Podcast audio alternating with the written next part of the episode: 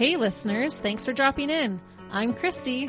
And I'm Melissa, and this is Buried Motives, where we dig deep into the details of some of the most gruesome Dirtbag murderers. Hey,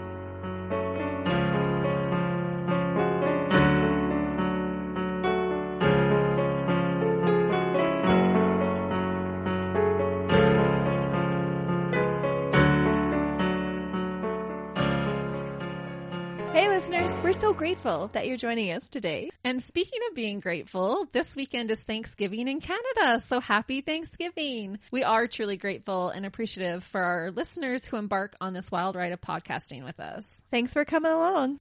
Thanksgiving this year and as last year as well has been a little bit different with all the different COVID restrictions and stuff. So It is, and we're just heading into heavier COVID restrictions. yeah, we're into our fourth wave and more restrictions, more lockdowns just in time for Thanksgiving. Thanksgiving dinner. But I think we'll still be able to get together with some family. And my favorite thing about Thanksgiving is the food. So much food. It's awesome. Well, and Christmas is like the food, but there's also that thing of the presents and did I get the person the right thing and are they going to like it? And Thanksgiving is just the food and hanging out. So we love to play games and yeah, it's definitely the food. Us too. Four different kinds of pie. It's always my favorite. Is pie your favorite dish? yeah, Like for- probably. Hmm. Yeah. And usually we stick to the traditional, like we always have apple and pumpkin and pecan pie. But then I love it when we do coconut cream pie, which is totally not traditional. You get a little wild. Well, we sometimes will do banana cream pie. oh, Yeah, sweet. but pumpkin is my favorite. Mm-hmm. Pumpkin and lemon meringue are the ones that I like to make for Thanksgiving. Nice.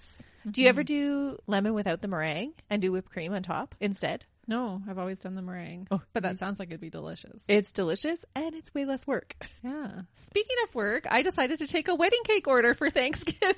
so it's going to be a busy weekend for me. I don't know why I do this sometimes, but yeah, I've got a oh. nice wedding cake order to complete. We'll have dinner. But I'm really excited because my daughter who's in university will be able to come home and visit with us for Thanksgiving. So it'll be a quiet Thanksgiving, but there'll still be lots of food and games and fun to be had. And work. Yeah, definitely work.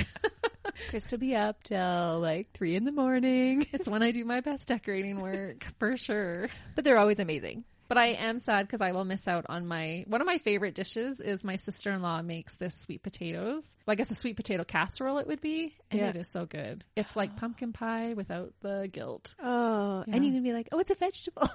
It is a vegetable, and she makes it so that because I have a lot of food allergies, Yeah. and the way that she makes it, I can eat as much as I want. So I eat lots when I'm there, and I usually take a nice container home. So I'm going to be missing her sweet potato casserole this year. and leftovers are the best. Totally the best. Yeah. Love yeah. The leftovers. I haven't decided though. Are you going to do a turkey, a ham? Um, Sometimes I do both. it's both, Christy. Always It's always both. both. we have established this before, haven't we? It's always both. I always want both. yeah.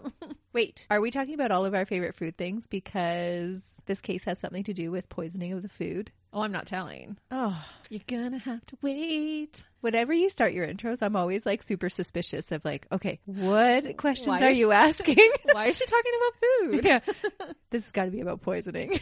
Yeah, Melissa is my little detective. but she always wants to jump right to the end, right when I'm at the beginning. So she's gonna have to wait. Are you that person that jumps to the end of the book? Never. No. No, I sometimes will flip through a little bit just to like kind of see little bits, but then I'm like, no, I, I don't want to spoil it. So no. Do you? Do you Uh, read the I- end of your book first? I don't read the end, but sometimes I do skip pages to be like, oh, this is just boring, like scenery stuff. I don't want to ruin the story. it doesn't ruin the story. It just gets to the action. Yeah, but if it's that boring, then just change your book. No, I can't do that. Oh, I have really? to- no, I You cannot change it? a book. Yeah. Oh. I have to finish it. But I do like the action more. So Action Jackson. Let's go. well, then I have a few books for you. okay. However, even though we love Thanksgiving and we're looking forward to our Thanksgiving meals, if you happen to be looking for a reason to skip out on your family dinner this year, today's case just might give you all the excuse you need. But hopefully you won't need it. Hopefully not. So we will be discussing a Thanksgiving Day murder that happened in Florida in 2009. And surprisingly, there were more than one case to choose from when I started searching for a holiday murder to discuss. There are a few reasons that I chose this case, but there was one reason in particular that sealed the deal for me in choosing this one, and I'll let you know that reason when we come to it in the case. Ah. It's super fascinating to me, and it is something that I have often wondered about. You always do this. What is it? Cliffhanger. You can't jump to the end of the story, Melissa. You're going to have to take the whole ride with me. Okay, what are you going to tell us? Okay, so the person we will be digging deep dirt up on today is Paul Michael Merhige. Paul was born in 1974 to parents Carol and Michael Merhige, and I couldn't find the exact date of his birth, but just that it was in 1974. He grew up and lived with his family in Miami, Florida, or it might have been just right outside of Miami. Paul had an older brother and two younger twin sisters, Lisa and Carla. Paul was remarkably a good student at Gulliver Preparatory Academy in Miami, which was a prominent school that was definitely not for the lower or middle class. Oh, I was just going to ask that. Are they affluential? Very, extremely. Yeah. very well off. He was a talented athlete, playing varsity football, baseball, and soccer.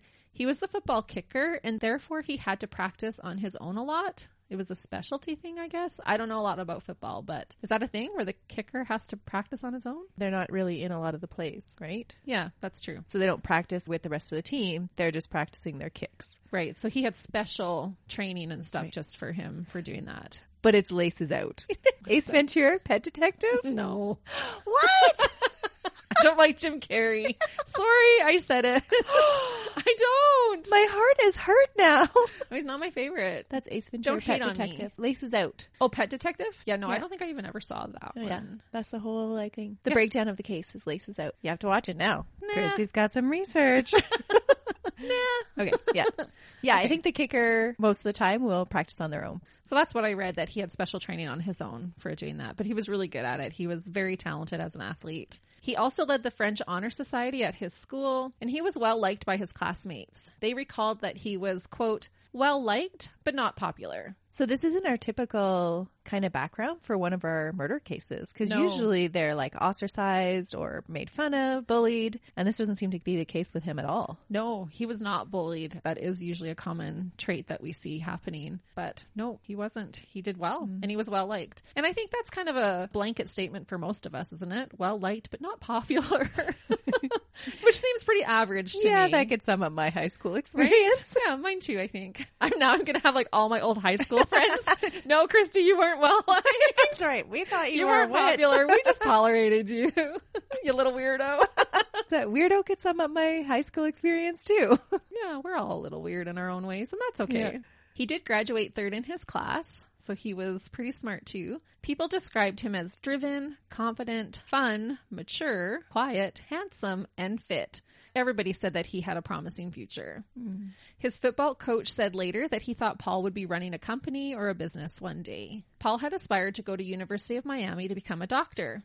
A classmate quoted saying, quote, it seemed like he just had everything going for him while other people are still just fuddling around. And I kind of love that word, fuddling. Because don't we all just kind of fuddle around sometimes trying to figure it out? yeah, and watch the other people that have got it figured out. But sometimes what looks like is figured out on the outside is not actually figured out on the inside, which is Oh. today's case. So this guy would be a sociopath, and psychopath is the guy that can't make friends. There we go. You learn something new Yeah. every day. Paul would repeatedly debate with his classmates if it was possible for anyone to believe every single word in the Bible.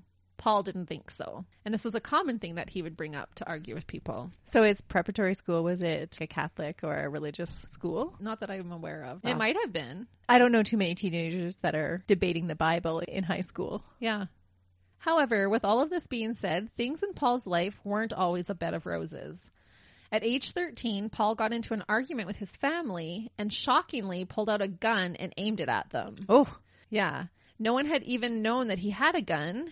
It was never fired and everybody was okay, but this understandably terrified and shook up his family members. yeah. If he just shows up with a gun, like where did a 13 year old get a gun? They had no idea that he had even had it. Oh, that is freaky. But he comes from a very well off family. He's got money, you know, so he would have had the funds. He would have had the funds, but still, how do you get a gun? Oh no, I guess if there's a will, there's a way. That would have been shocking. Mm-hmm.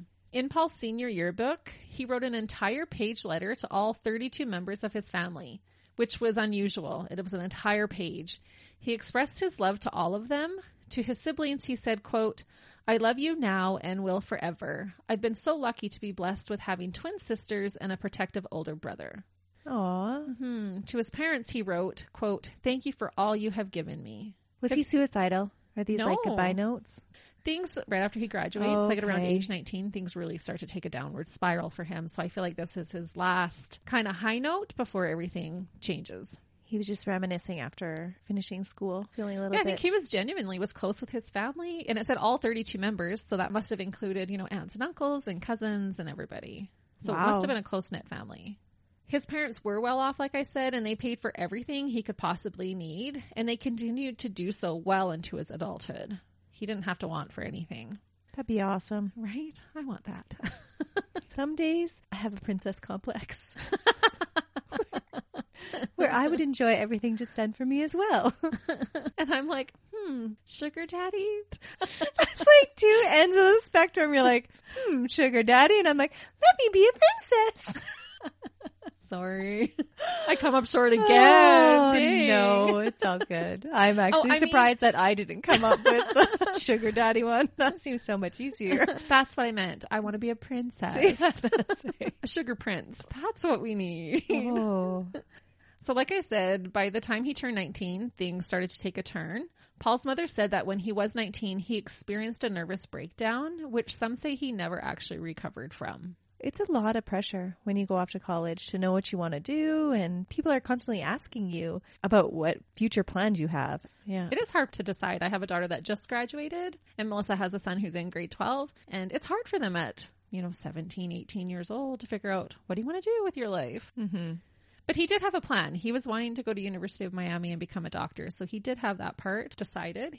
He did, however, battle with depression and OCD, which is obsessive compulsive disorder, and he had started to gain weight and to lose his hair. And a little side note here, he had actually been worried about losing his hair as a teenager, and so he used Rogaine in high school to try and prevent it from happening, but no dice. Oh no. Yeah, and then with the depression and the OCD, he did start to gain weight, and he had been super fit, super athletic. Now, was this because of a side effect of his meds? Because unfortunately, that's usually a side effect of meds that treat OCD and depression. It could have been, but he had he had stopped taking his meds. Oh, okay. Yeah. While at University of Miami, Paul was again an honor student until his depression and OCD worsened.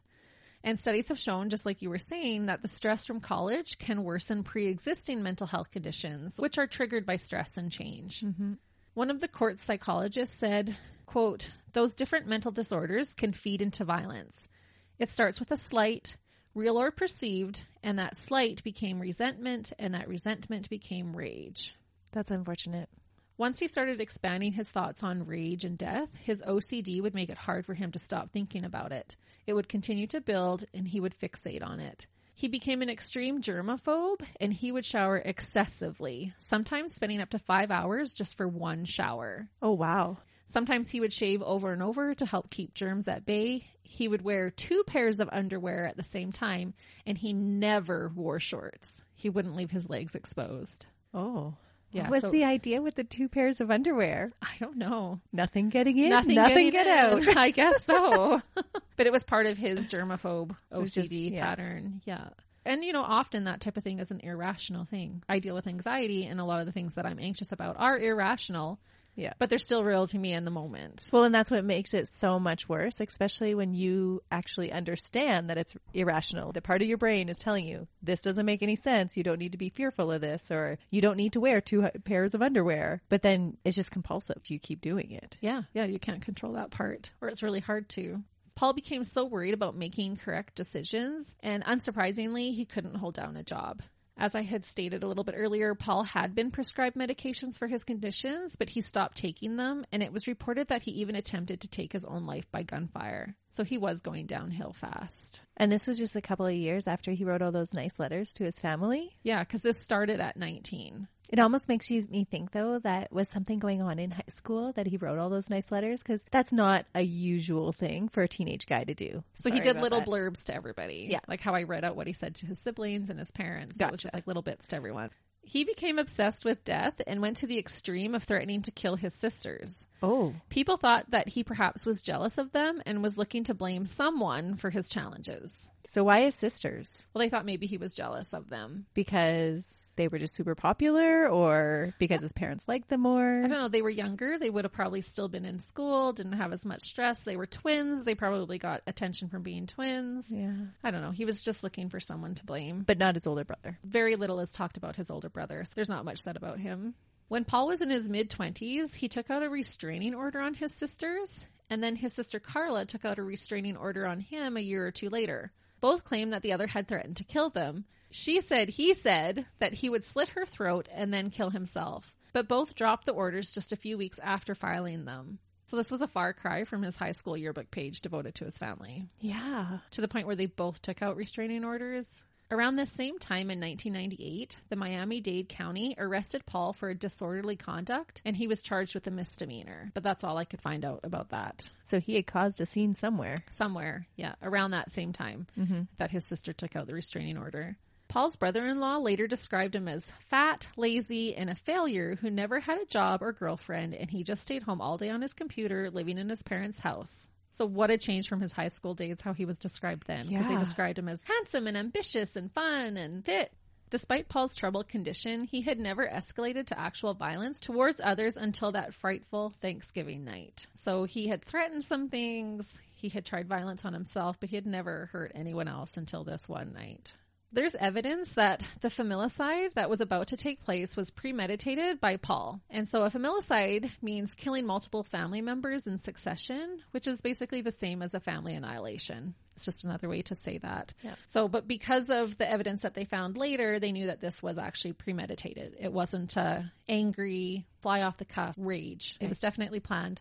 So, weeks before Thanksgiving in 2009, Paul spent over $2,000 purchasing guns and ammunition. He went to two different Broward County gun shops to get what he needed. He purchased four guns and said he was going to use them for hunting. He asked for a scope that would attach to a bolt action Remington 700 rifle. He purchased a cover for his car, packed up his clothes, and took out upwards of $12,000 cash from the bank. So he was clearly planning to run. Wow. Bolt actions is a good choice. That's my favorite kind. A bolt action? Yeah. What's a bolt action? Was that even? That's where you get to click it. Oh, Like it goes. Well, no, Oh. that's a different thing. Oh. But the bolt action is like it's got a little handle thing, and you go click click. Oh, It's fun. my dad and my brother would be so disappointed in me. They're avid hunters, and my nephews, and I'm like, "What's a bolt action?" I don't know. Okay, so he purchased all these things, and then so clearly he was running. Yeah, he purchased these four guns, a scope, ammunition. He got a cover for his car. He packed up his clothes, What's and he co- took out, you know, those big cloth covers that you can put over your car, like if you have like a really fancy one. Right. So if you're going to park it and hide it, yeah, so people couldn't see the color of it or the make or model, that type of thing. not when you're driving though. no, unless he wants to cut little peephole eyeballs out of it. This won't look suspicious. See him driving, looking through the little people. Don't be. Act normal. Act normal. I literally had that day when you said cover for his car. I was thinking like my son loves monster trucks. And so he has skins that he can switch out. No, I had all girls. I So don't know you- the language you were speaking. Oh. so when he said, "Oh, you had a cover for his car," I'm thinking, "Oh man, he's going to change the skin on his car. That's pretty awesome." Sounded like he had the funds though to do a whole new skin. Or just get a new car. Yeah, that's true. That would be way easier. Can you change the? I'm really uncomfortable with the word skin on the car. Can you change the skin? Would, wouldn't that just be a paint job? No, well, like on monster trucks, they just have like it's a whole separate thing. Yeah, but if you're driving a Toyota, can you just like grab a new thing to click on?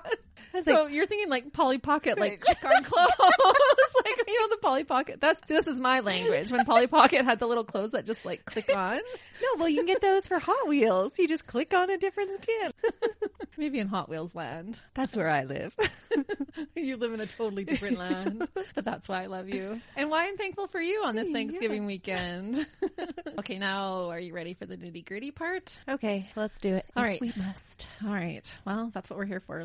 That's right. Bring on the details, baby. Okay. So in 2009, Thanksgiving Day landed on Thursday, November 26th in the USA, which is a national holiday dedicated to giving thanks for the year's harvest and all the other blessings in one's life. And over a month late. Yeah. In In, Can- Canada, Yeah. we, we do it in October. Actually, Melissa was Googling before we started, and different areas of the world have Thanksgiving totally different times. Yeah. But I think it has to do with when harvest season is.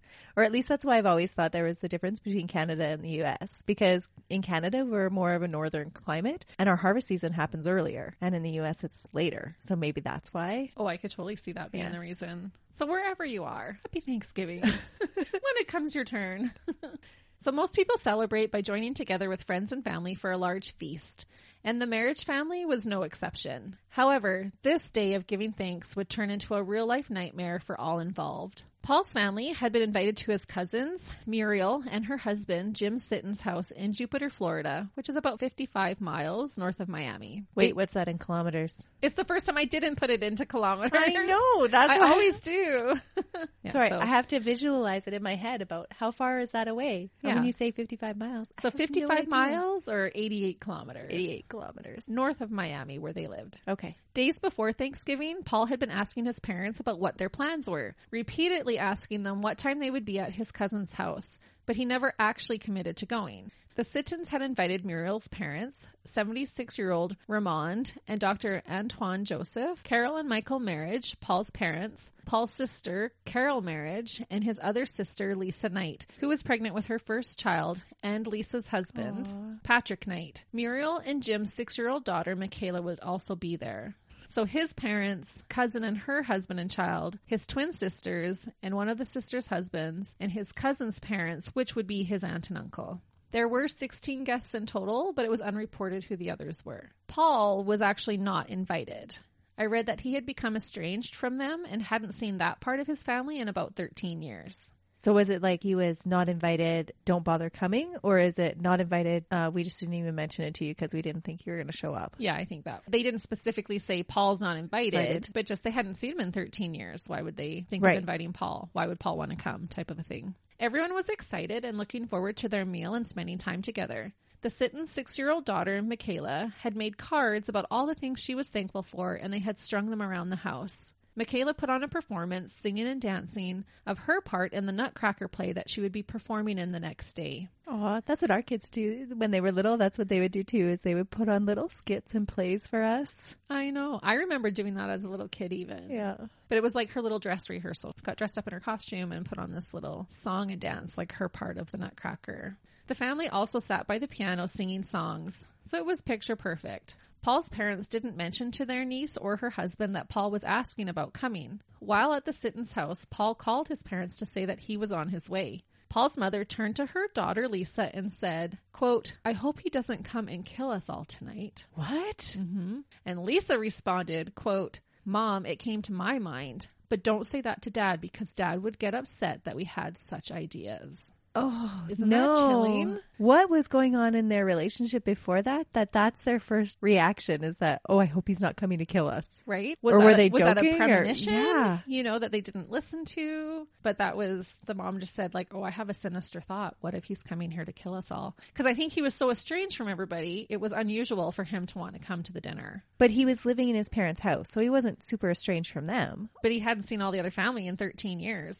Right. But his mom is saying this about him. His mom. So what's been going on in their house behind closed doors that that's her first thought about her child? Right? That's pretty freaky. Yeah, and then the sister to say, I had that thought too, but don't tell Oh. dad. I wonder if that had been like a thing where they had thought that before and brought it up with their dad. Well, and the kids had been putting restraining orders out on each other and threatening each other, and so the dad was probably like, "Enough of it." Yeah, you know, get putting along. that fatherly foot down. That's you know. So, despite checking multiple times with his parents about the time dinner started, Paul showed up an hour and a half late. He sat at the table for three hours, but did not eat anything and did not join in on the singing or other festivities. So I How thought he was likely. It was awkward, but I thought he was likely plotting the entire time. He probably couldn't even eat because in his brain, probably just going over it over and over and over. Oh, scoping out the whole house where everybody was, where just he sitting would there. exit Should I do it now? Should I wait till this?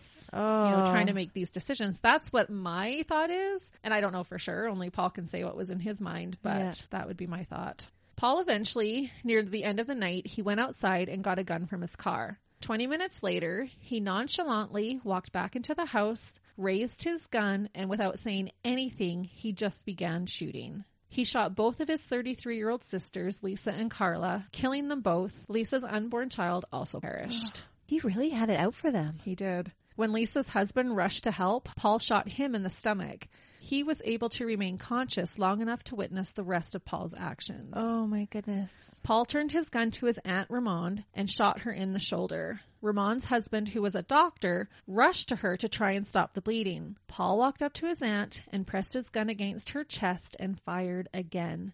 This time the bullet went through her sternum and heart, killing her. Then Paul aimed his gun towards his uncle and shot twice, but the gun had jammed after shooting his aunt, ultimately sparing his uncle's life. Oh, that'd be like Russian roulette. Oh, totally. Facing the barrel of the gun and then having it Yeah. go off not once but twice. Yeah. The Ooh. reports I read said the uncle had rushed to his wife. He was a doctor to try and stop the bleeding. And then when Paul came over there, he was just cowered by his wife, still trying to stop the bleeding. He kills her. And then you can imagine the terror and the fear. No. And he aims it at him. And and his uncle wasn't young at the time. I'm surprised No, they were could like give him- 76. Yeah, didn't give him a heart attack. no. So this ultimately spared his uncle's life. So then Paul had to reload his gun. So while reloading the gun, Paul turned to his father and said, and this is the only thing he says the whole time during the attack, he said, quote, I've been waiting 20 years to do this. What? So, sorry, remind me again how old he is at this time? So he's 35 at this time. So this means that he was planning this, like thinking about this kind of thing before he got out of high school, before he wrote those letters. Definitely. Well, at age 13, he had pulled that gun on his family. Oh. So this wasn't a ah. brand new thought. No, the duplicity of it all. Yeah. That's crazy. He must have had a real internal struggle too. And I think that's why he sat there for three hours and then he just got up without saying anything. He was gone for 20 minutes at his car. He comes back, doesn't say a word to anybody, just starts ruthlessly shooting. Wow. And then says this to his dad. After killing his twin sisters and his aunt and injuring his brother in law with a now freshly loaded gun, Paul headed towards Michaela's room. no. Michaela was his cousin's six year old daughter who had been performing for them earlier in the evening. She was tucked into bed, fast asleep in her little Tinkerbell pajamas. Paul had never met her before the celebratory day. Paul shot young Michaela in her back and hip. He started to walk away from her, but then he paused, turned back around, and re entered her room, shooting her in the head to make sure she would not survive. Oh my goodness. Mm-hmm. That's a whole bunch of rage right there. Right? Total dirtbag. Against somebody that he doesn't even know and a child? Mm-hmm. Wow. At some point, a 52 year old man, Clifford Gabara, was also grazed by a bullet, resulting in minor injury. So he was one of the other people that were there. One of those 16. Yeah. And I don't know if he was caught in the crossfires or if he actually was shot at. After killing Michaela, Dirtbag Paul calmly walked out of the house and drove off in his royal blue 2007 Toyota Camry. So he spared his dad then? Yeah, he just said that to his father. He spared his parents. And later we'll talk about why. Oh, The theories on why he spared them. But basically more of it wanting to be a punishment. Mm. Wanted them to That- suffer, and if they were dead, they weren't going to suffer. I was going to say that makes sense, but it, it, it doesn't make sense, but I understand. In his mind thought yeah. why he would choose that. And his older brother isn't at the dinner. No, it didn't sound like it. Okay. His older brother isn't mentioned much at all, so Okay. I don't know how much. Maybe he was quite a bit older. Maybe he was Right. moved away. But he definitely doesn't like his sisters. For them to be the first victims. Yeah, we'll talk a little bit Okay. about that, his motive in that. But yeah, he was there to kill his sisters and punish his parents, basically. And we're always constantly at our kids to get along. Your siblings are your best friends. I like they're going to be there around you forever. And so they Yeah. matter most over all your friends. Right. Your siblings are the ones that are going to stand up for you and stick up for you. Yeah. I remember my mom saying to us kids, your friends will come and go, but your family will stay the same. Yeah. Oh. Family annihilations are so tragic. The first 911 call was placed by a neighbor just after 10 p.m. Multiple calls would continue to come in, and you can listen to some of these calls online, but they are very terrifying to listen to. Patrick, Lisa's husband, was rushed to the hospital in critical condition and would be put into a medically induced coma for the next following few months. Lisa, her unborn child, Carla, Ramond, and Michaela were all found deceased. The Red Cross disaster team provided a place for the surviving family members to stay for the rest of the weekend while police investigated. Jim Sitton, Michaela's father, so Paul's cousin in law, had worked at a local television station, WPTV, for years as a videographer. So this case was heavily covered in the media. This made me think of our discussion last week in the John Crawford case about what makes a case get news coverage over others. Oh, so true, right? So it's about maybe who you know or what connections you have. Well, they talked about how Jim was a, you know, beloved member of their team, you know, and his daughter was killed. And so a lot of the news seems to be Jim being interviewed a lot. So I'm assuming because of his network ties. But it did make it a little challenging in researching this case because there was so much just news clip after news clip after news clip and covering through the whole thing where sometimes the facts aren't figured out yet. Yes, that's Mm-hmm. always difficult when we research the cases. And that's what I said last week. We look at the news clips for kind of little snippets, but that's not the meat of where we do our investigation. And so it can be really boggling when there's so many news clips. Definitely. And there was, there was all these news clips, but then I couldn't even find out Paul's date of birth. Oh, crazy. And so did he have something against women too? No, that did point out to me too that all the women were the ones Yeah. that were murdered, but he had shot his brother-in-law. Right. He had shot Patrick and he had tried to shoot his uncle. Oh, okay. So I don't think so, but it just happened to be that all the ones that perished were Word. were women. Females. Yeah. So later Jim said that there was no red flags or warning that Paul was about to go on a rampage. He said he had this whole thing pre-planned. His goal was to shoot his sisters and punish his parents. And we'll hear a lot of quotes from Jim because Okay. he was so heavily covered in the media. Right. Cause Because he worked for them and for the network. Yeah. So Jim is Michaela's father. It's his cousin-in-law. Yeah. Okay. Okay. So he felt that it was because he was trying to punish his parents. Yeah, that he had this whole thing pre-planned and his goal was to shoot his sisters and punish his parents. And that's why he said that to his father. Oh. Because what And- a chilling thing to say to your dad. Yeah. Right as you've just murdered his daughters in front of him. So awful. Yeah. And then the other guy feels that his family was just caught in the crossfire. Yeah, the only They just- reason his daughter got murdered is because they happened to host Thanksgiving dinner. But why would he go and murder that little girl who was off in another room? They talked about him also being jealous of her, the attention she was getting. Oh, because she was doing all of this performing for her nutcracker. Yep. Yeah, everyone was been Oh. gushing all over her. Dirtbag. Yeah, total dirtbag. Get over yourself, Paul. Yeah. But he was used to that spotlight, right? He had that spotlight. He had it all. He was all that in a bag of chips growing up. and then something switched. Things and- declined. Yeah. He started losing his hair. He got overweight. He downward spiraled. Oh. OCD, depression. Yeah. So he had a lot of resentment. And so this will explain a little bit what you just brought up here about Michaela. Jim also said that he didn't think Paul had planned to kill his daughter, Michaela, but felt like he maybe became jealous of her when she received so much attention that evening by everyone. He said, quote, God packed a lot of sweetness into that little body. She's our life. I don't know how we're going to recover. He tried to snuff out the light. He came into a baby's room. He saw her innocence and walked in and purposefully killed her. Wow. Jim also talked about how difficult it was to go home after being in the hospital. Yeah, to an empty house. That would have mm-hmm. been awful. He went into his daughter's room and found a novel she had been writing about a squirrel, causing him to weep as he read it. This was mere days before her seventh birthday. Jim was quoted calling Paul a monster, and I can get behind that. Yeah. Another surviving family member described seeing Paul that night as having an, quote, evil, haunting look on his face. His face would have been etched in the guests' minds forever. Yeah, and they talk about how it just totally changed. His demeanor completely changed. He was unrecognizable. Like he did turn into a monster. Oh. That does make you think about like your countenance changes depending on how you're reacting or how you're Oh, absolutely. what you're taking into. yeah, absolutely. So his countenance totally changed. Totally changed. Yeah, it just it took over. Quite literally turned into a monster. Would have been terrifying. I'm actually glad the little girl was asleep. When I read that she had little Tinkerbell pajamas on, I just couldn't. Like that is so sad. It is sad. And you were Tinkerbell. I was Tinkerbell. hey, I play a really good Tinkerbell, if anyone's wondering. she makes a mess with her sparkles. That's right, I leave glitter everywhere I go. what's, that, what's that quote about leaving a sparkle everywhere you go? I'll show Melissa this, but my screensaver on my phone quite literally says gratitude is the glitter for your soul. That's How perfect is that for today's case? We're talking about Thanksgiving and being grateful and glitter. So gratitude is the glitter for your soul. Mm. There you go. So remember when I told you at the beginning of today's case that there was a fascinating reason why I chose the Paul Merhige story? Yes. Dun dun dun. It wasn't Tinkerbell? It wasn't Tinkerbell. but I do think that this might be a good time to pause for a second to take you down a rabbit hole with me. And then when we emerge from this rabbit hole, we will continue with Paul's story and what happens when he goes on the run. Ooh. Okay, so this is a total little detour rabbit hole that I went down, and I want to take you guys with me. So don't forget what we've already talked about. We're going to return to it. Oh, you're asking a lot. so, have you ever wondered if murder could run in the family? No.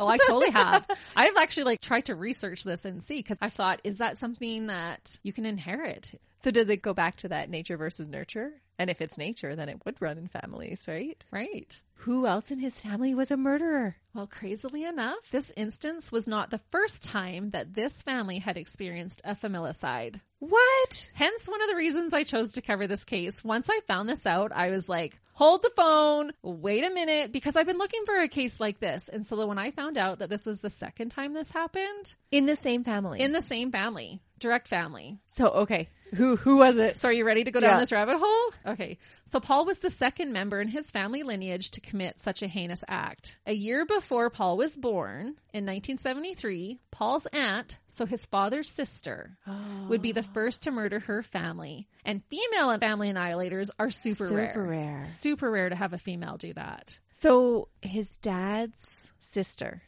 Yeah. So How did Paul his dad or so, survive? so Michael Merhige, Yeah. Paul's father, his sister, right before Paul was born the year before, killed and murdered her family. And Oh, then years later, family. his son kills his daughters and family members. That's Isn't crazy. that wild? And how sad for that dad. Yeah. And I couldn't say it because I didn't want to ruin the surprise, but maybe this is why that was a quick thought to his mom, too. You know, so this was something that maybe they talked about, they knew about, it was part of their family history, what had happened. Well, they had experienced it before. Yeah. They had some experience with it, and so it wouldn't have been such a far stretch where No, this was you, his sister. His Yeah. sister had done this to her family. where you and I sitting on the couch. That wouldn't be the first thing that pops into our head. Right. Well, maybe now that we've been doing Buried Motives, it would Yeah, be. now it will. But yeah, it wouldn't necessarily be the first thing that we think about. And maybe that explains why his dad would become upset if there was family discord. Yeah, and why don't mention that to dad? Because Yeah. that would be a sensitive topic. And partly the reason, too, why Paul would know that this would punish his parents because he's doing it again. Yeah. He's not doing it again, but it's happening again to his In their father family. and their family. Oh, that is awful. Yeah. So I'm going to tell you about this. Okay. Two murders. Two a murders, twofer. two for the price of one, and this one is a female family annihilator, which is super rare. So you're getting a little bonus story inside our story today. It's my Thanksgiving gift to you all. what a gift, but hey, it's all I have to give. so Salwa Edna Merhige was born in Brooklyn to Syrian parents on November 7th, 1929.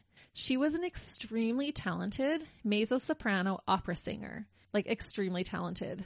She was well known in the symphonic and operatic circles in Greater Miami and had even been offered jobs in several different countries. She too had the whole world in front of her and a future of great promise. So they had similar backgrounds then of Yeah. this, like, Super talented. super talented. Hers was in the arts, his was in sports. Her family at this time too was very affluent and well off. They're going to good schools. They're having all the positive opportunities in front of them. Yeah. She sang with Jewish congregations and worked with the Opera Guild of Greater Miami, the Miami Beach Symphony, as well as other musical organizations.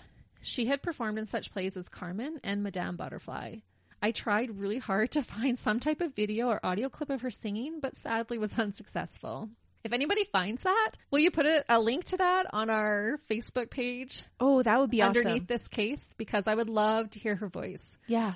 Yeah, she was offered so many principal parts in other countries, so she must have been pretty remarkable. Salwa would marry a pilot named James Abrams. They had two children together 14 year old Jack and 10 year old Melissa Ann. They lived in an upper class area of Miami, and their children both attended the prestigious Horizon School for Gifted Children. Salwa gave up her promising career as an opera singer to become a wife and mother.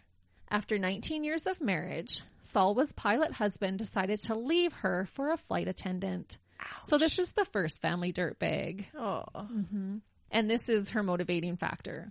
And if you think about what she gave up, it was her choice. She wanted to be a wife Yeah. and mother, but she gave up this fabulous life that could have been. And then he's leaving her 19 years later. for a And- flight attendant who's probably half her age. And usually that is like a main motivator for family annihilators is that the actual family structure is threatened. Yeah, it's in the top four. Yeah. It's in the top four reasons. So he moved out of the family home and moved in with his new girlfriend. They just set up house right away. Salwa wanted to reconcile, but that wasn't in the cards. It was reported that she suffered from severe mood swings, but also chose not to take her medications that were prescribed to her for this. She had told authorities that she still loved her husband and that, quote, my children and I need him as the head of our family. Their last divorce hearing was on July 14th, 1973. After the hearing, Salwa invited her now ex husband into the family home to talk. Oh no. Their two children and family dog were waiting in the car. Once inside, Salwa took James into the master bedroom that they once shared and shot him four times in the chest with her 38 caliber revolver. Absolute rage. Yeah. Next, Salwa brought her 14 year old son Jack into the house and shot him repeatedly until the gun was empty. After murdering her once husband and teenage son, she led her 10 year old daughter, Melissa Ann, to a different room in the house and shot her too. Instead of shooting herself after she had annihilated her entire family, Salwa decided to take a handful of pills. The pills she took were barbiturates, a drug that acts as a central nervous system depressant and is noted as having overdose potential. Salwa was taken to the South Miami hospital where she laid in a coma for five days before finally dying herself. The dog was recovered from the car with the radio still playing. Although it is rare for a woman to kill her entire family, one of the most common reasons to trigger such an event is a divorce or division of the family, like you had said. So, do you think that the inclination to murder can legitimately be part of your family history? Uh, I don't think that it is, but definitely mental health runs in families. Yeah, I just thought this was so fascinating. Once I heard this, I was like, yep, this is the case that I'm going to give you guys It for is. Thanksgiving.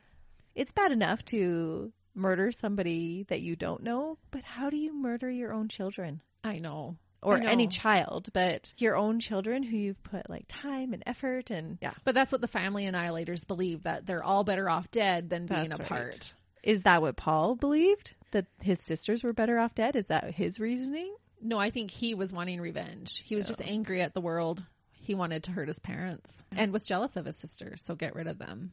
So there you go, detour complete. So now we can get back to Paul's case, who was Salwa's nephew. Dig out of the rabbit hole. That's right. We've come back out of the rabbit hole. We're on flat ground. Let's continue and find out what happens with Paul. So he's taken off in his car now. Yep. So after Paul viciously had opened fired on his family and walked out of his cousin's home in Jupiter, Florida, he calmly walked to his car and drove away. Paul drove to the Edgewater Lodge in Florida Keys and rented a room under the alias John Baca. He gave them a fake number and paid for a two week stay in cash. Paul would use the car cover that he had purchased to try and conceal his car while he parked at the motel. He also switched out the license plate. Oh, so this is all premeditated. Oh, totally. Yeah, no question Yeah. that this wasn't premeditated. he had a plan already in place. Yeah. And pretty smart. Like a car Yeah. cover and changing the license plate. And that wouldn't draw attention either. No, paying in cash and Yeah, doing all a those things. name. On November 28th, a warrant was officially issued for Paul's arrest. When local police were unable to track Paul down, they called in the assistance of the FBI. At first, authorities had assumed Paul would have left the state. Police were able to find security footage of Paul purchasing the guns and scope for his planned murders prior to the attack. U.S. Deputy Marshal Barry Golden was certain that Paul didn't go far. At this point, he had been avoiding police for almost five weeks. Golden said, quote, Because of the way he is, we didn't think he would travel far. He's been spoon fed by his parents for his whole life. Oh, so he was just kind of working on a hunch that because he was a spoiled rich kid, he wasn't going to go far. Yeah, he didn't do anything without mom and dad's help. Oh, okay. Paul had taken 12,000 from his parents' bank account, but that money would only last so long and Paul was never able to hold down a job, so he wouldn't even know how to make more. And 12,000 really isn't a lot if you're going on the run. It's not. It's not going to last you a long time. And that's why he's thinking he's not going to go far. Well, and maybe that just kind of highlights how much money sense he lacked, right? If he Oh, thought yeah. 12,000 was going to take him anywhere. Yeah, he had no idea. Police didn't think any of his extended family would be helping him hide since he was estranged from most of them and because of his horrific actions. By January, police were still unable to locate Paul. He actually stays hidden then for quite some time. Yeah, I'm five impressed. weeks. Yeah. The TV show America's Most Wanted. Do you remember that show? Yes. They got involved in this one. They decided to feature Paul Merhige, offering a $100,000 reward to anyone giving information that would lead to his arrest. They released information describing his car as well as photos of him and told the public that he was armed and dangerous. Because of how heinous his murders were and because he had fled afterwards, Paul was considered one of the nation's most wanted criminals. Crazy. The owners of the Edgewater Lodge, where Paul was staying, happened to see this episode of America's Most Wanted and realized that one of their guests could be Paul Merhige. Can you imagine having that realization No. as the owners of this motel? What a great show, though. I love Yeah. that show. That should come back. Is it still on? I don't know. I don't know. I haven't seen it in a long so. time, but that used to be one that we would definitely watch all Yeah. the time. Um, oh, they're rebooting it. What? Mm-hmm. You heard it here first, listeners. Does Fox it have a date? reboots America's Most Wanted with Elizabeth Vargas. Does it have a date when it's going to reboot? I can't read that fast. I gotta skip to the end. You have those little things that take you back to your childhood. America's Most Wanted is one of those things. That's what we did as children. and that's why else we're now making true crime podcasts. March 15th, 2021. So it's already out. oh, it's already out. That's, uh, can you tell neither one of us have cable? Yeah, we don't. I don't have any TV stations, but doesn't mean I don't watch TV. I'm not a weirdo. Okay. I just watch it all online. okay, so after seeing Paul on America's Most Wanted, the owners of the Edgewater Lodge, where Paul was staying, called the authorities and told them that they thought the guy they were looking for was in their motel. They said he stayed in his room and only came out to wash his clothes. On January 2nd, 2010, authorities go to the motel and first evacuate it before breaking down the door to Paul's room. Paul had barricaded himself into the room, so when police entered, he jumped up from where he was sitting while using his laptop and he ran to the bathroom. When police got near him, Paul shouted, Don't shoot me. And I just oh. felt like the nerve. Yeah. After you just shot all those people, the first thing you're going to say to the police is, Is Don't, shoot, me Yeah. dirtbag. Paul was tased three times before finally being arrested. Police found things in the motel room that he could use to commit suicide. A cord tied into a noose, three small helium tanks, a plastic hood, and a rubber hose, along with a book about how to commit suicide called Final Exit The Practicalities. Which I was actually kind of even surprised to hear that there would be a book about how to commit suicide in the first place. Yeah, that is surprising. How does that get approved? Some printing press is printing that, some company Yeah. has decided that that's okay. That's crazy. They also found a stash of food, allergy medicine, and pain relievers, suggesting he was planning to live and was taking care of himself. This caused people to speculate if he had been planning to end his life or not. Upon arrest and inspection of the motel room, police found two handguns, a Kmart receipt for a mask, helium kids, duct tape, paddle leash, and tie downs. They also found five cell phones. He was using these phones to make it appear like he had accomplices, but the numbers on the call logs were to people who Paul had never met. Oh, wow. Mhm, But he was going quite elaborate to try and make it seem like it wasn't just his fault. But he was the only one at the crime scene. Yeah, And he left witnesses. definitely. but who knows what he was planning? He was quite elaborate, right? Oh, yeah. So, and the motel owners were awarded that promised $100,000 when Paul was arrested. So America's Most Wanted does pay out. Paul had been following the news regarding his manhunt, and so he had completely shaved his head in hopes to disguise himself. Because remember, this was a lot Yeah. in the news. It was highly publicized. Paul was taken to the Palm Beach County Jail. America's Most Wanted was at the scene when he was arrested, and Paul said to the cameras, quote, 18 years I've been tormented. I've had chronic medical problems. It's been a nightmare. I didn't even know what I was doing. It was the only thing I could do. I went several times to turn myself in. I was waiting for my parents to maybe make a statement and tell me to turn myself in. I didn't know what What? to yeah, I didn't know what to do and today right now watching on TV my cousin, I didn't know. I've been wanting I know what to do. I just can't believe I've done all this. I just can't believe it. Yeah, we can't believe it either, Paul. No. So that one It's- officer was right on the money because Yeah. he said he's been spoon fed. He's not going to know what to do. And he's saying that. Right My parents didn't come on the TV. He sees his cousin all the time because Jim is being so highly publicized and interviewed. And he was waiting for his parents to say, Paul, turn yourself in. So I have a hard time believing that that statement wasn't made by somebody along the way of saying, turn yourself in. I'm sure the police did. Yeah. Maybe Jim did, but his parents didn't. And Yeah. this is going to sound probably really not compassionate at all, but it bothers me that if he recognizes that he has a mental health condition, then he should be taking his meds. Oh, right? definitely. Yeah, and it was the only thing I could do. It's not. It's not. He, could have taken his meds. Anyone who's doing this is not thinking clearly. Yeah. And so if you recognize that you have a mental health condition, you should be taking your meds. Like somebody with diabetes wouldn't be like, oh, poor me, I'm dying because my insulin is non existent. When he has insulin sitting on the counter. That's at home. right. Yeah. like and wanting people to feel sorry for him and allowing people to blame things on his diabetes, right? Right. Oh yeah. Because that's why the meds are there. Yeah, but I think a lot of times too with the mental health problems, you take your meds, you feel good, so you go off your meds. And you don't think that you need them anymore. Yeah. Yeah. And And it that's can some- be a vicious cycle. that's right. But that's something completely different. It this is. is. a guy that's refusing to take meds. It's true. Paul later told the police, quote, It's impossible, you know, to reconcile what happened with me. It's just, it's not even real. I'm not violent. I've never been violent. I'm not a criminal or drug addict. It's just unbelievable what I've done to everybody. So these are statements he's making while he got arrested, or are this statements from afterwards? The one to America's Most Wanted was while he was being arrested, and this one was later on. He told the police this. But is that after they've got him on medication? I'm not sure, actually. Yeah. He was reportedly worried about how long of an ordeal the aftermath was going to take for him. He kept asking an officer what the worst case scenario was. Would it take a year or two? And then what? And then what? What? He just wanted to know what was going to happen to him. Like, how long is this going to take? What's going to happen? Uh, you're going to prison for life, buddy. Yeah. On the phone to his father, Paul expressed his hopes to be sent to a hospital instead of a prison. And it was noted that his parents had cut him off financially at this point and were not paying for his legal fees. Yeah, no kidding. Interestingly, it goes back to the unconditional love thing again that we were talking about last week. Yeah, which is so hard. No, don't believe I'd be paying their legal fees either. No, not after he murdered his siblings. After murdering anyone, like Yeah. cold heartedly doing that, and little Michaela, six years old, sleeping in her bed? No, I wouldn't be either. Dirtbag. Yeah.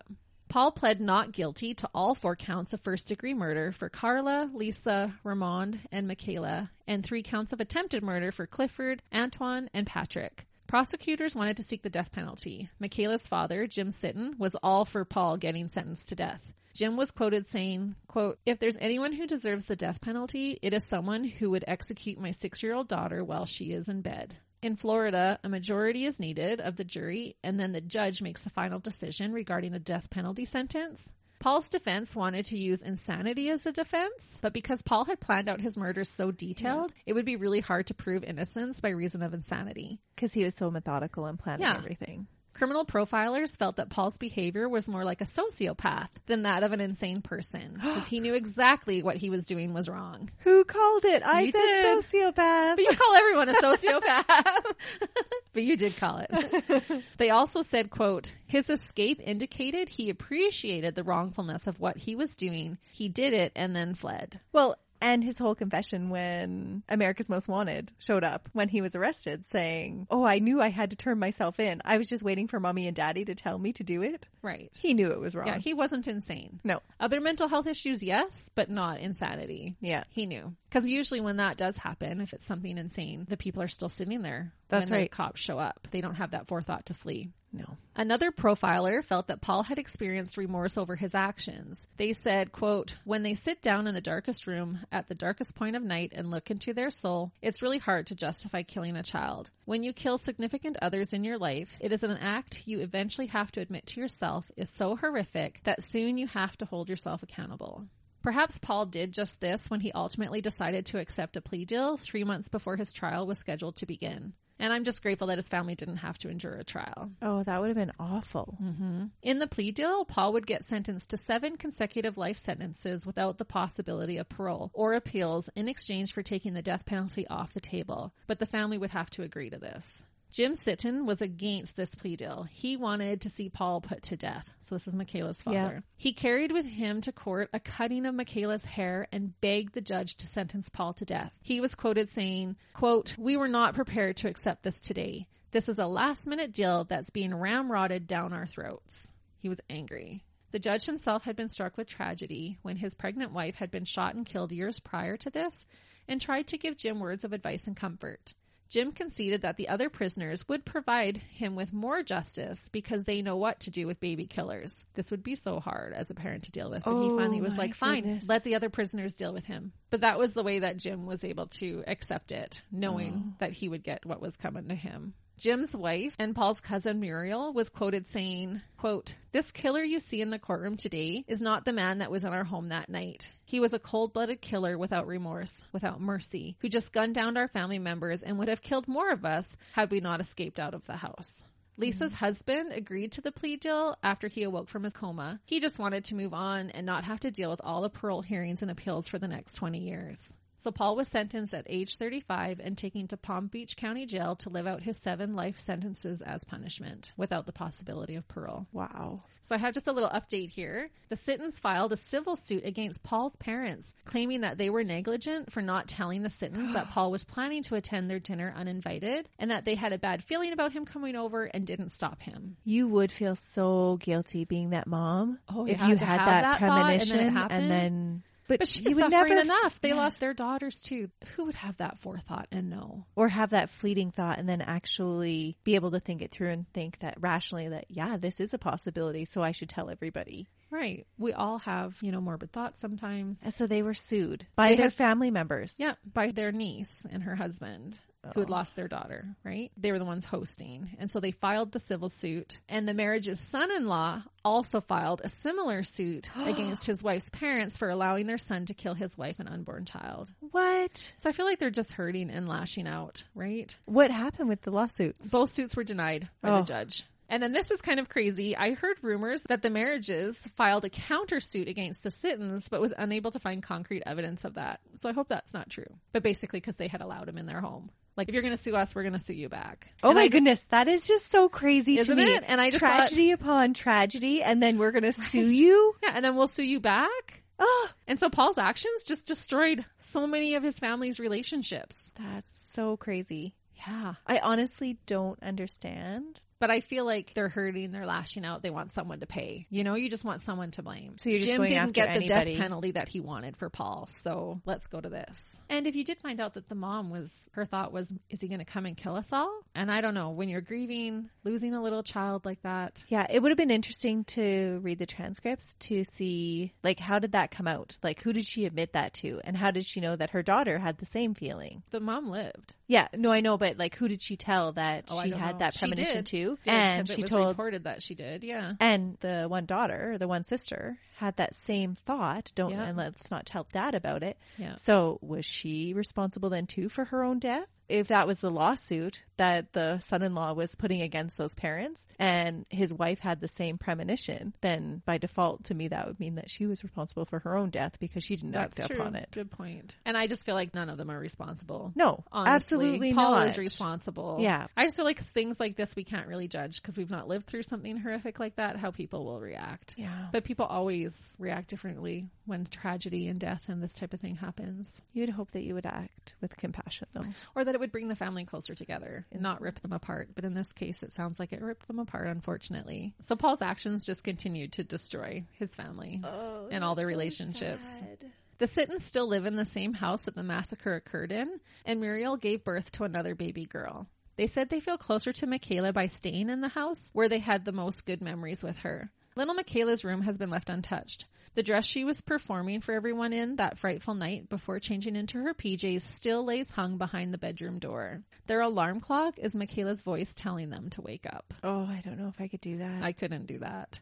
The Sittons did start a dance and music foundation in Michaela's name that includes an annual concert. And this is just so heartbreaking. And like I said, everyone copes in different ways, but I don't know how you just pick up and move on. no, that's so sad. Especially such a violent and tragic death like this. Yeah, I don't think I could stay in the house. but if that brought them comfort, then yeah, And I'm going to leave you on this note here. After being incarcerated, Paul called his father collect from prison to beg for forgiveness. He said, quote, I think about them. I think about heaven, you know. I think about them constantly. I don't know how I could have done what I have done to everybody, everybody I've hurt. His father reply was, quote, We have nothing. You have nothing. It's a total nightmare. Our lives have changed forever. And that is the cruel and senseless case of the Thanksgiving Day family annihilator, Paul Merhige, dirtbag who destroyed so many lives. wow, so many lives. hmm What a dirtbag. Wild case with his aunt and all of that. Makes you want to go hang out with your family now, though, doesn't it? right? With all that being said, happy Thanksgiving, everyone. Enjoy your feast wherever you are. or whenever you have it. And if you have a premonition, Yeah, somebody listen might to be it. coming. Always listen. Always listen to those gut instincts, to those promptings and premonitions. Oh wow, so crazy. And don't invite your estranged cousin over. If you haven't seen him in 13 years, don't let him in. I'm gonna say let him in. the chances of him being a murderer are probably slim. okay, I'll stop being so judgmental. check his car Everyone- though. Maybe yeah. check everything. Everyone is invited at the table. That's true. Okay. So again, we're grateful for you guys listening and we hope you all have a happy Thanksgiving. yeah, and wherever you are, wherever you celebrate or however you celebrate, enjoy your families. Have a good week. Bye.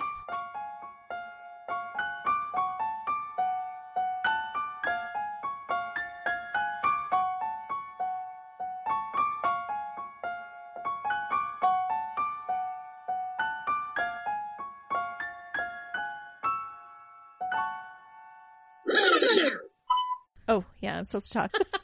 Uh, Melissa, when we're doing a podcast, you actually have to speak. We should start a buried motives campaign. the crusade to get rid of dirtbags. That's right. Criminal, justice, reform. You heard it here first. Gonna be a takedown. Didn't even record. Flying by the seat of our pants here. Is it like winking for you? Yeah, totally. It it involves facial muscles that I just clearly don't have control over. I'll just keep making stupid comments. Scratch that one too. You were playing right into it. How I know, but obviously it? I did not understand because when you just said that, I was like, "Oh, you just said ho." That's why I keep you around. Paul's sister Carla Mirage, Mirage, it's Merhige. Oh my gosh. Jim also talked about how how hard. I knew that that's where you went. We're super mature over here at Buried Motives. Dang you? I'm changing the word. Paul had been following the news regarding regarding regarding this just in regarding the manhunt. Love I that. know what they do in the shower too, baby killers. Yeah. So, So Paul's sad. actions just kept, just kept. His family went down the toilet. Probably went down the toilet.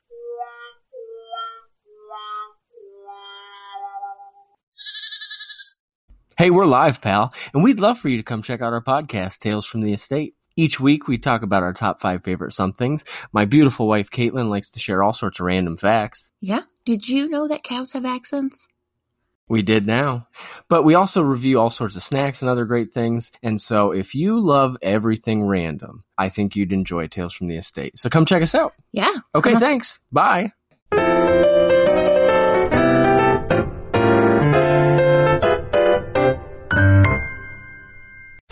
Jeff Woods, and I'm shining a light on music and the rock stars who make it. He just was one of those people. He, he stood out. He was a magic guy. He really was a magic guy. All, we all have faults. He had the same amount of faults as we all have. This was before Led Zeppelin. Robert was full on. I mean, he was Led Zeppelin without the band behind him. He had the hair, the jeans, the whole thing, you know, and he was amazing. The Records and Rockstars podcast, heard around the world and yours to hear wherever you get podcasts. All the episodes from JeffWoodsRadio.com.